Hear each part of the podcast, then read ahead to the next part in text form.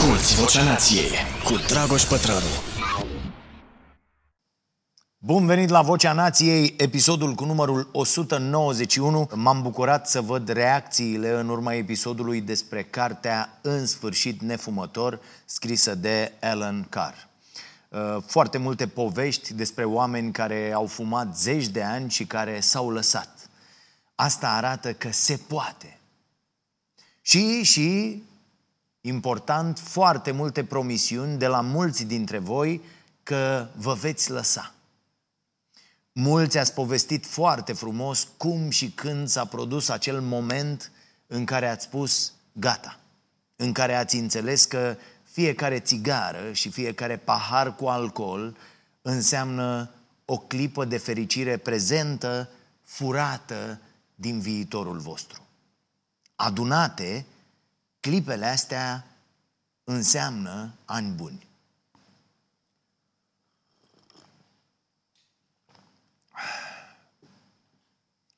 Eu nu beam înainte ceai, vă spun sincer, înainte să începem să aducem aceste ceaiuri senzaționale și acum nu mai pot fără. Ok. Um, mulți dintre voi Ați făcut schimbarea asta atunci când a apărut primul copil în viața voastră. Da, e, e ceva foarte important. Nu mai ești din acel moment personajul principal din viața ta. Și e normal să-ți dorești să, să fii model pentru copiii tăi. Cred că e foarte, foarte important să fim ca adulți modele bune. Copiii învață mult mai mult din practică, văzând și imitând comportamentele din jurul lor, decât ascultând lecții teoretice despre cum ar trebui să se poarte. Când copilul te vede toată ziua fumând și consumând alcool și mâncând toate mizeriile, iar tu îi spui că poate să facă și el toate astea când o să fie mare la casa lui, ghiși ce? Copilul chiar asta va face. Pentru că ai plantat acolo în căpșorul lui, de când era mic, ideea că e foarte, foarte ok ce faci tu. Probabil va face legătura dintre bolile tale, părintele lui a ajuns la bătrânețe și ce ai mâncat, cât ai fumat și ai băut în tinerețe când va fi nevoit să te îngrijească, să rupă timp de stat cu copiii lui, cu familia lui, ca să aibă grijă de tine. Nu ți se pare că ești cam egoist? Uite, ă, Monica ne-a scris ceva foarte frumos. Spunea că și-a dat seama că nu și-a felicitat tatăl pentru că a reușit să renunțe complet la alcool de șase luni ca să lupte în sfârșit cu problemele de sănătate și că nici nu-i trecuse prin cap să-i spună cât de mândră este de el pentru că a reușit să învingă această dependență. E foarte important acest grup de suport. Da? Uh, îți mulțumim foarte mult pentru mesaj, uh, Monica. Apoi, e foarte important să Uh, recunoașteți eforturile pe care le fac cei din jurul vostru ca să scape de aceste dependențe. Are și Ellen Carr un capitol în carte în care vorbește despre asta.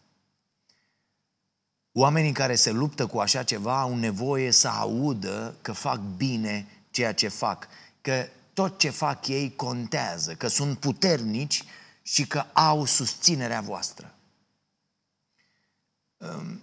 Eu am avut o experiență nefericită din acest punct de vedere cu tata. După ce l-am dus la medic, după ce i s-a spus foarte clar cât mai are și ce l așteaptă dacă nu schimbă cu totul stilul de viață, adică să renunțe la alcool, la țigări, tata m-a luat și mi-a zis, Bombix, eu nu vreau să lupt. Și nici nu pot, te rog, nu cheltui bani cu mine, că e prea târziu și nu o să fac decât să vă dezamăgesc pe toți și să vă supăr și uh, să iasă discuții. Nu vreau. Așa mai bine n-ai nicio așteptare de la mine, tu îți vezi de ale tale, eu de ale mele, mi-am făcut-o singur și vreau să o duc singur până la capăt. Și așa a rămas. În ciuda eforturilor mele de a-l convinge. Apoi Dorina ne-a spus că s-a lăsat de fumat de 21 de ani și că încă păstrează ultimul pachet de țigări de atunci, din noiembrie 2001, în care au rămas 18 țigări. Tare.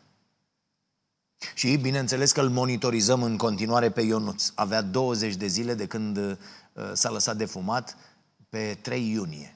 Continuăm numărătoarea. Suntem cu ochii pe tine, Ionuț, da? Uh, mai mulți dintre voi ați scris că încă vă întreabă oamenii la petreceri dacă sunteți bolnavi atunci când refuzați alcoolul sau țigările. Uh, din păcate, încă se întâmplă asta foarte des, mai ales în privința alcoolului, dar e un comportament care, uh, cred eu, va dispărea în curând. Tot mai multe studii arată că generațiile tinere beau tot mai puțin alcool și fumează tot mai puțin tutun, că din altele se fumează mai mult. Și mai dăunătoare pentru sănătate acelea. Poate vom face un episod despre asta.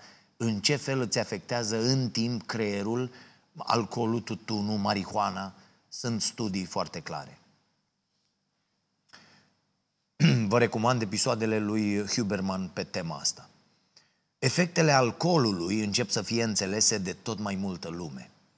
Irlanda, de pildă, este prima țară din lume care impune etichetarea sanitară a băuturilor alcoolice pentru a avertiza populația cu privire la conținutul caloric, concentrația de alcool, riscurile de cancer și de boli hepatice. Sigur că există o rezistență uriașă din partea industriei, așa cum, pardon, așa cum a existat de fiecare dată când a apărut orice măsură gândită să le facă bine oamenilor, nu firmelor. Dar poveștile pe care ni le spunem se schimbă.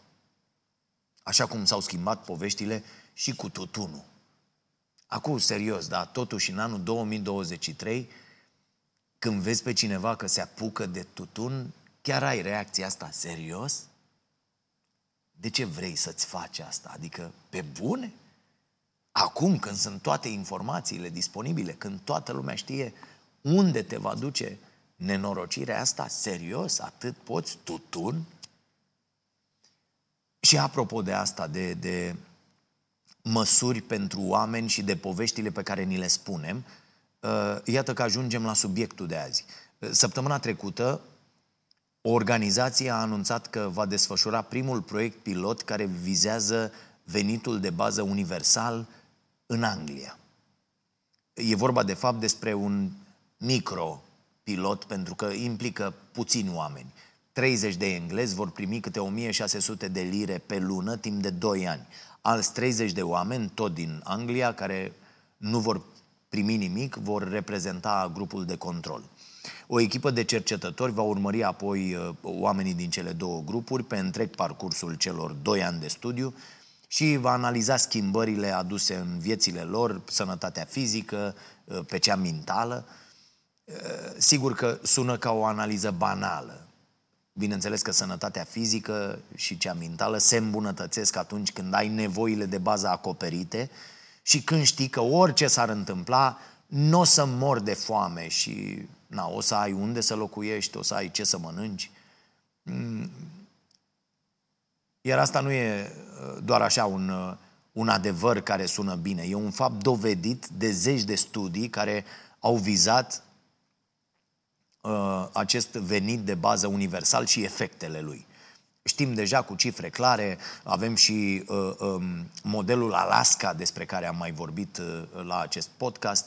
Știm că venitul de bază universal, a nu se confunda cu venitul minim garantat de la noi, uh, acest UBI, da, Universal Basic Income, scade criminalitatea, crește coeziunea socială, oamenii sunt mult mai uh, sănătoși, mai bine dispuși și foarte important, știm deja, cu cifre clare de asemenea, că nimeni nu renunță să mai muncească atunci când are nevoile de bază acoperite. Asta încă foarte, foarte mulți oameni nu înțeleg. Vi recomand aici pe uh, Jason Hickel, uh, vi recomand aici, bineînțeles, pe Bregman uh, cu Utopie pentru realiști, uh, pe Jason Hickel cu, cu Diviziunea, interviurile lor pe care le găsiți pe, pe YouTube – o unealtă extraordinară de învățare se dovedește a fi din ce în ce mai mult uh, uh, YouTube-ul, această, această rețea.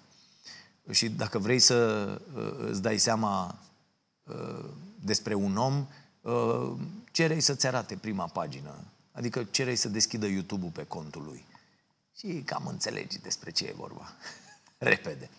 Uh, ok, revin. Uh, modificări foarte mici Uh, se înregistrează în rândul tinerilor care aleg să-și continue uh, sau să-și finalizeze studiile atunci când primesc această șansă de a nu mai fi nevoit să aleagă între educație și supraviețuire. Apoi există și părinți care, având această bază, aleg să muncească mai puțin în afara gospodăriei, dar tocmai pentru a putea să își îngrijească mai bine copiii, deci să presteze muncă în gospodărie. Însă, așa cum sper că am stabilit deja, munca de îngrijire, de orice fel ar fi ea, reprezintă tot muncă. O muncă nerecunoscută deocamdată în acest sistem economic în care trăim. Uh, Cine i-a gătit cina lui Adam Smith e o carte foarte bună. În aceste cazuri, deci, nu se poate vorbi de o uh, scădere a muncii în uh, prezența unui venit de bază universal, ci doar de o reorientare a ei. Ei bine, oamenii din această organizație, cei ce pun acum la punct acest proiect din Anglia, uh, știu și ei toate concluziile astea. Nu mai există dubii aici. Și atunci, care mai e utilitatea? De ce încă un experiment? Păi ne spun chiar ei.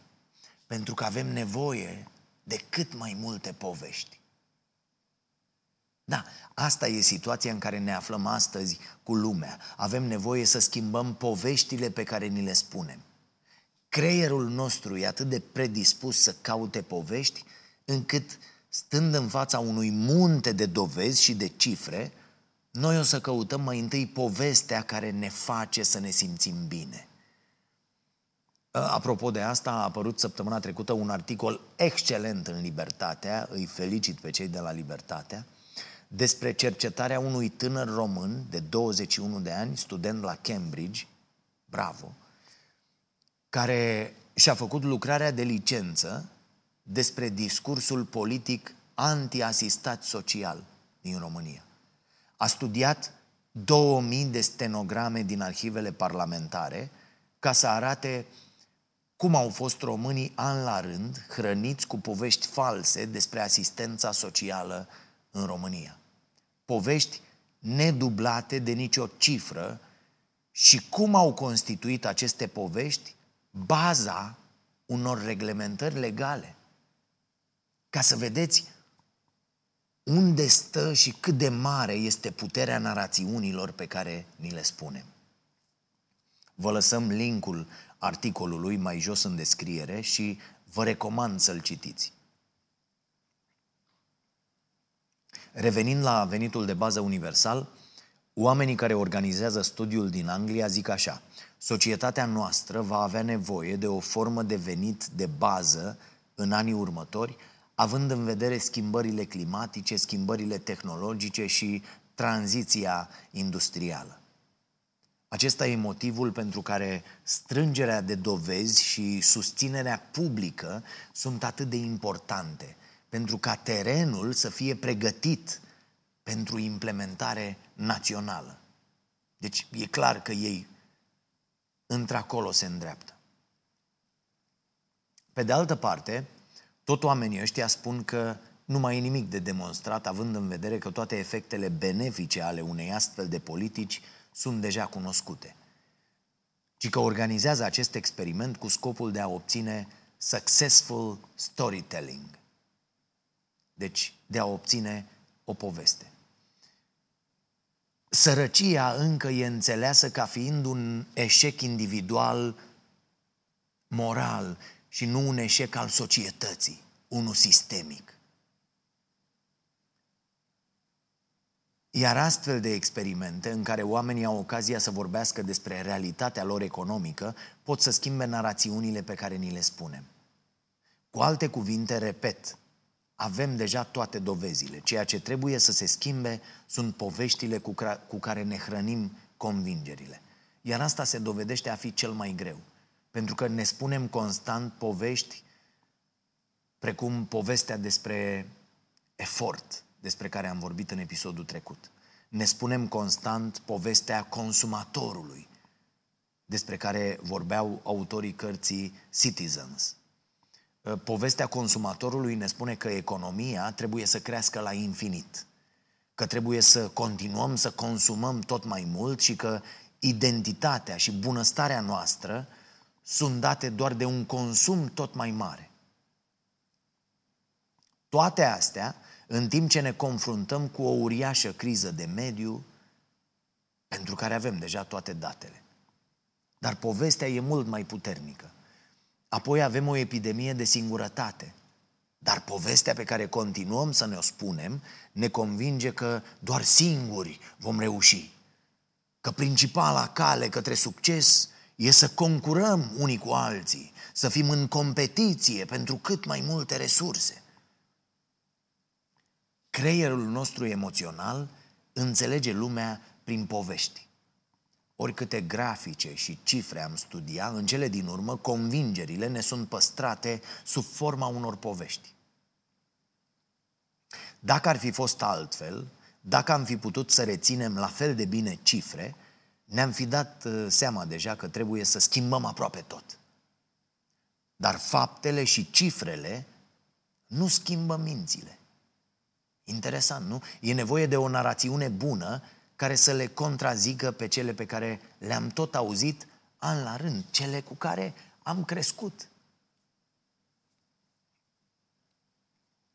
Uite, o poveste foarte bună, dar una dublată și de date, ne spun prietenii noștri de la Server Config. Povestea economiei circulare, cea în care nu mai aruncăm, ci reparăm și refolosim.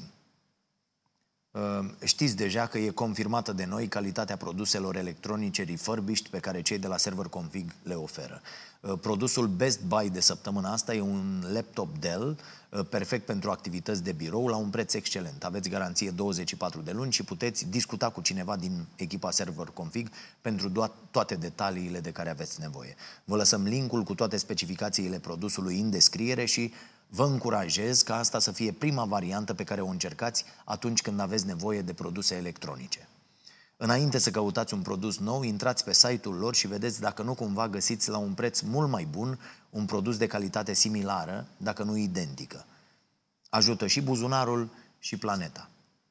Revenind la subiectul nostru, avem așadar nevoie de povești noi care să explice lumea din jurul nostru în lumina noilor informații pe care le adunăm deja de ani buni. Trebuie să schimbăm povestea asta care ne spune că oamenii trebuie amenințați cu foametea și cu sărăcia cruntă ca să-și vândă mare parte din timpul lor pe această planetă pentru a munci. Citesc acum o carte excelentă, o să povestim despre ea aici, se numește The New Economics. M-a ținut aseară treaz mai mult decât era cazul. E scrisă de Steve Keen nu e tradusă la noi, desigur, deși editurile noastre fac eforturi susținute, au prea puține resurse pentru a ține pasul cu ce se publică interesant afară. După ce că politicienii noștri nu citesc nimic, vă dați seama, ar trebui să citească și în engleză ca să fie la curent cât de cât cu ce se gândește și cu ce se discută și chiar cu ce se implementează pe afară în materie de economie. Uh, trebuie să recunosc, Kin e destul de dificil de citit pe un, pentru un nespecialist ca mine, cu toată lista mea destul de consistentă de lecturi pe subiect. Am avut problema asta și la Piketty, de pildă cu Capitalul, dar uh, uh, sigur o să scot câteva idei importante pe care le voi împărtăși cu voi. Este extraordinară demonstrația lui Kin El citează, de fapt, o demonstrație a lui Kuhn despre faptul că economia nu este și nu este o știință. Și face o paralelă între ce se întâmplă în fizică, de pildă, da? când apare o nouă teorie și ce, exact care sunt pașii și ce se întâmplă în economie.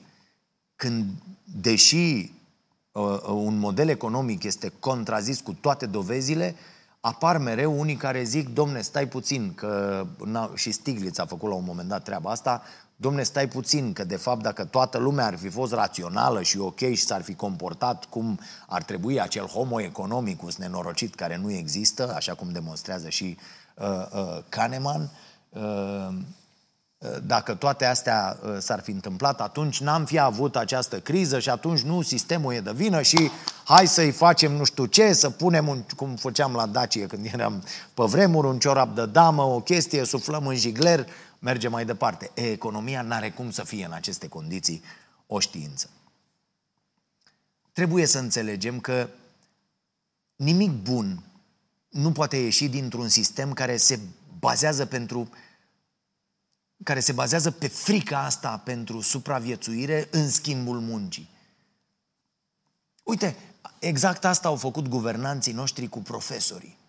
Au mizat pe teama acestor oameni că nu vor avea din ce să trăiască și vor accepta orice mizerie le oferă ei dacă va trece suficient de mult timp.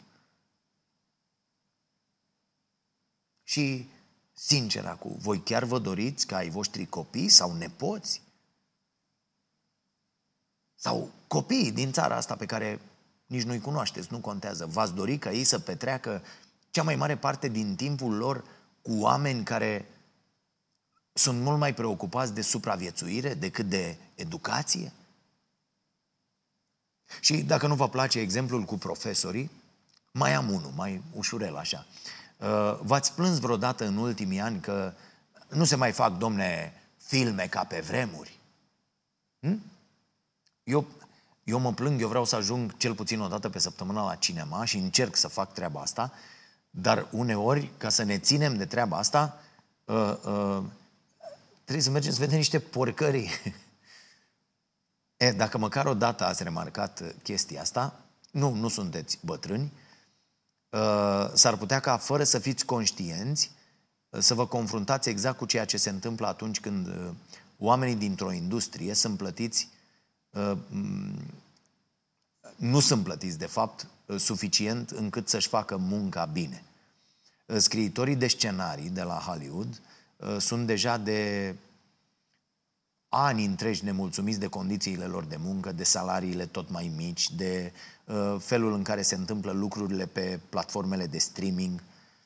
Iar de luna trecută, chiar din 1 mai, scriitorii de scenarii, de emisiuni, filme, uh, podcasturi de la Hollywood sunt în grevă generală.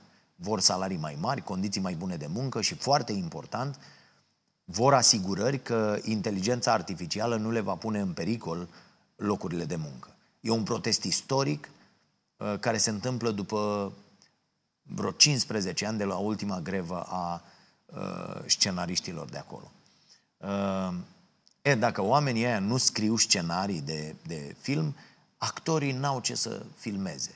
Regizorii n-au ce filme să facă.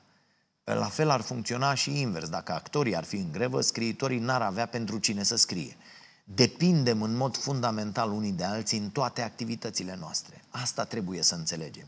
Aici e cheia. De-aia actorii îi susțin pe scenariști. Dar mai important aici e că la noi niciodată n-ai putea să aduni la un loc o breazlă, vedem acum și cu profesorii, o breazlă care să fie unită cu totul și să refuze munca pur și simplu până la îndeplinirea solicitărilor ce țin până la urmă de o viață decentă. Așa cum au făcut belgienii, care au închis țara 24 de ore și apoi totul a pornit cu toate revendicările rezolvate. Revenind la idee, dacă serialul vostru preferat n-apare în toamnă sau dacă vi se pare slab, să știți că ar putea avea legătură cu această grevă. Și dacă așteptați să apară Emily in Paris, să știți că se va lăsa așteptată. Până și tânăr și neliniștit a avut de suferit din cauza acestei greve. Da, dacă nu știați, încă mai există serialul ăsta. Cu... O mai fi genericul ăla cu... Cum venea ventilatorul, așa, aerul în părul lor și îi prezenta pe toți. Nu știu, așa era acum vreo 20 de ani, când am văzut eu uh, unul sau două episoade. Uh, uh, la fel, emisiunile uh, lui Stephen Colbert, Jimmy Kimmel, uh, Jimmy Fallon au fost anulate din cauza grevei. Da, băieții ăia nu își scriu singuri textele. Există echipe foarte stufoase de scriitori. Sunt zeci de oameni care lucrează doar la scriptul emisiunilor. Asta ca să înțelegeți de ce nu există calitatea aia la producții autohtone. Că avem doar pretenții, dar fără să, să fim dispuși să plătim.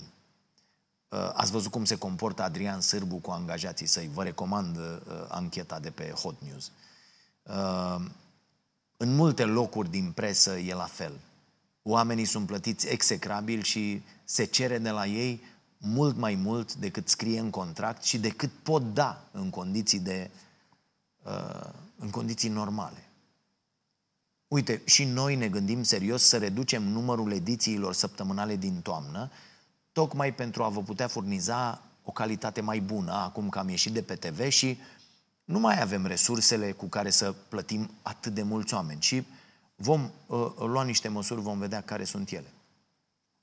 Uh, uh, televiziunile din state dau reluări de peste o lună deja. Dacă intrați pe YouTube la emisiunea lui Colbert, veți vedea cum publicul susține acum mărirea salariilor scriitorilor. De ce? Pentru că oamenilor le lipsește producția și au înțeles cum fiecare rotiță dintr-un sistem e foarte importantă.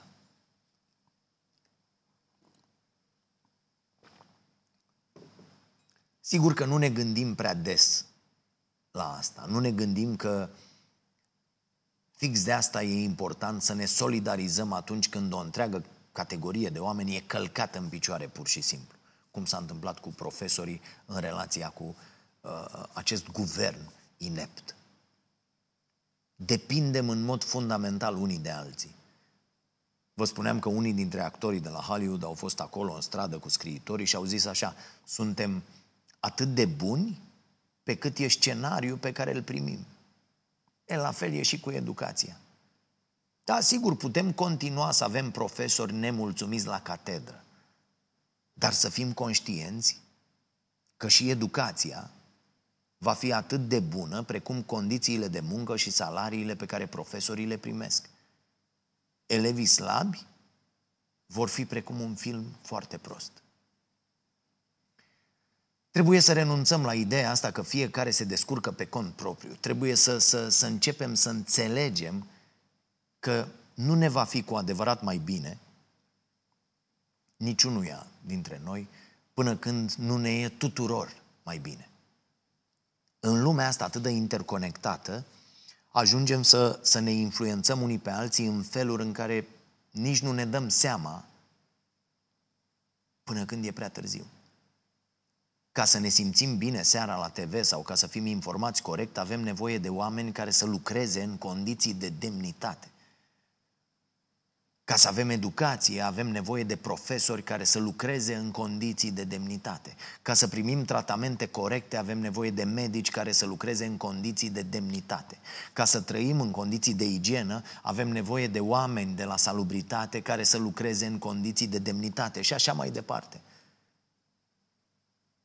Și ca să revenim la ideea unui venit de bază necondiționat, ăsta e unul dintre motivele pentru care avem nevoie de așa ceva ca să ne fie tuturor o idee mai bine. Să construim lumea asta plecând de la un nivel comun de demnitate. Atât, demnitate, nimic mai mult. După ce am rezolvat asta, vedem atunci cum mai purtăm discuțiile despre lene, despre chef de muncă, despre productivitate. Haideți să rezolvăm fundația mai întâi. Să dai cuiva un venit de bază universal, spunea un mare susținător al acestei politici, e ca și cum i-ai spune cuiva, îți garantăm că poți trăi modest, dar cu demnitate, iar acum tu ne poți arăta de ce ești în stare. E atât de important Uite, eu n-am putut să fac aproape nimic pentru alții, să-i ajut pe alții înainte de a reuși să mă ajut pe mine și pe ai mei. Aveam atâtea probleme cu supraviețuirea încât lupta asta, pentru că e o luptă să-ți asiguri minimul necesar atunci când pleci de la minus, nu de la zero, așadar lupta asta îmi ocupa tot timpul și mânca toate resursele de energie. Ei bine, mă gândesc acum la câte aș fi putut face dacă n-ar fi trebuit să pierd atât de mult timp luptând pentru a-mi face o situație din care să-mi permit să le fac bine celorlalți, să-i inspir, să ia decizii în cunoștință de cauză și să facă și ei la rândul lor lucruri bune. Cred că dacă educăm pe oameni de la început în ideea lui împreună, nu, nu în ideologia asta tembela a lui eu, eu, doar eu, oamenii vor vrea să facă bine pentru a-și găsi menirea, sensul, pentru a se simți utili, pentru a-și alimenta acest sentiment atât de frumos de utilitate. Cred că tocmai egoismul ăsta cultivat de familie, de școală, de societate, îi schimbă pe oameni, îi face din buni răi. Cu întrebarea asta v-aș lăsa. Voi de ce ați fi în stare dacă traiul cu demnitate pe planeta asta va fi asigurat? Ce ați face? Uite, eu abia aștept să terminăm Teatrul Nației, unde o să vă cer ajutorul cât de curând. Vom lansa o campanie de strângere de fonduri. Avem nevoie de cel puțin 300 de mii de euro ca să putem să uh, uh, deschidem acolo, să, să dăm drumul activităților culturale. Adică sala de spectacole, biblioteca, uh, uh, uh, va fi și acea biblioteca, va fi și acea librărie uh, din care oamenii vor putea să cumpere doar cărțile recomandate de noi, puse în ordinea dificultății pe domenii, apoi uh, grădina de vară, costurile totale cu toate dotările aferente se ridică undeva la un milion de euro. Restul sumei va fi asigurată de noi din fonduri proprii și sponsorizări pe care urmează să le, să le primim, pentru care am săptămânal întâlniri cu oameni buni. Da, ar putea să pară mare suma asta, dar nu este, să știți. 300 de mii de euro înseamnă 3.000 de oameni care cumpără cu 100 de euro în perioada următoare de pe teatrulnației.ro, care va fi lansat în curând, bilete virtuale la spectacolele noastre din următorii 5 ani. Și eu nu contez pe tribul nostru că vom putea realiza asta oferindu-le mai ales celor din afara țării care vor să ne susțină posibilitatea de a viziona online, în direct, în fiecare săptămână, un spectacol sau un concert sau o conferință interesantă, un stand-up. Ce vom alege noi atunci? Asta înseamnă în jur de 40 de evenimente pe an, deci 200 de evenimente în 5 ani. Adică 0,5 euro per spectacol. Asta înseamnă 2,5 lei. O franzelă albă.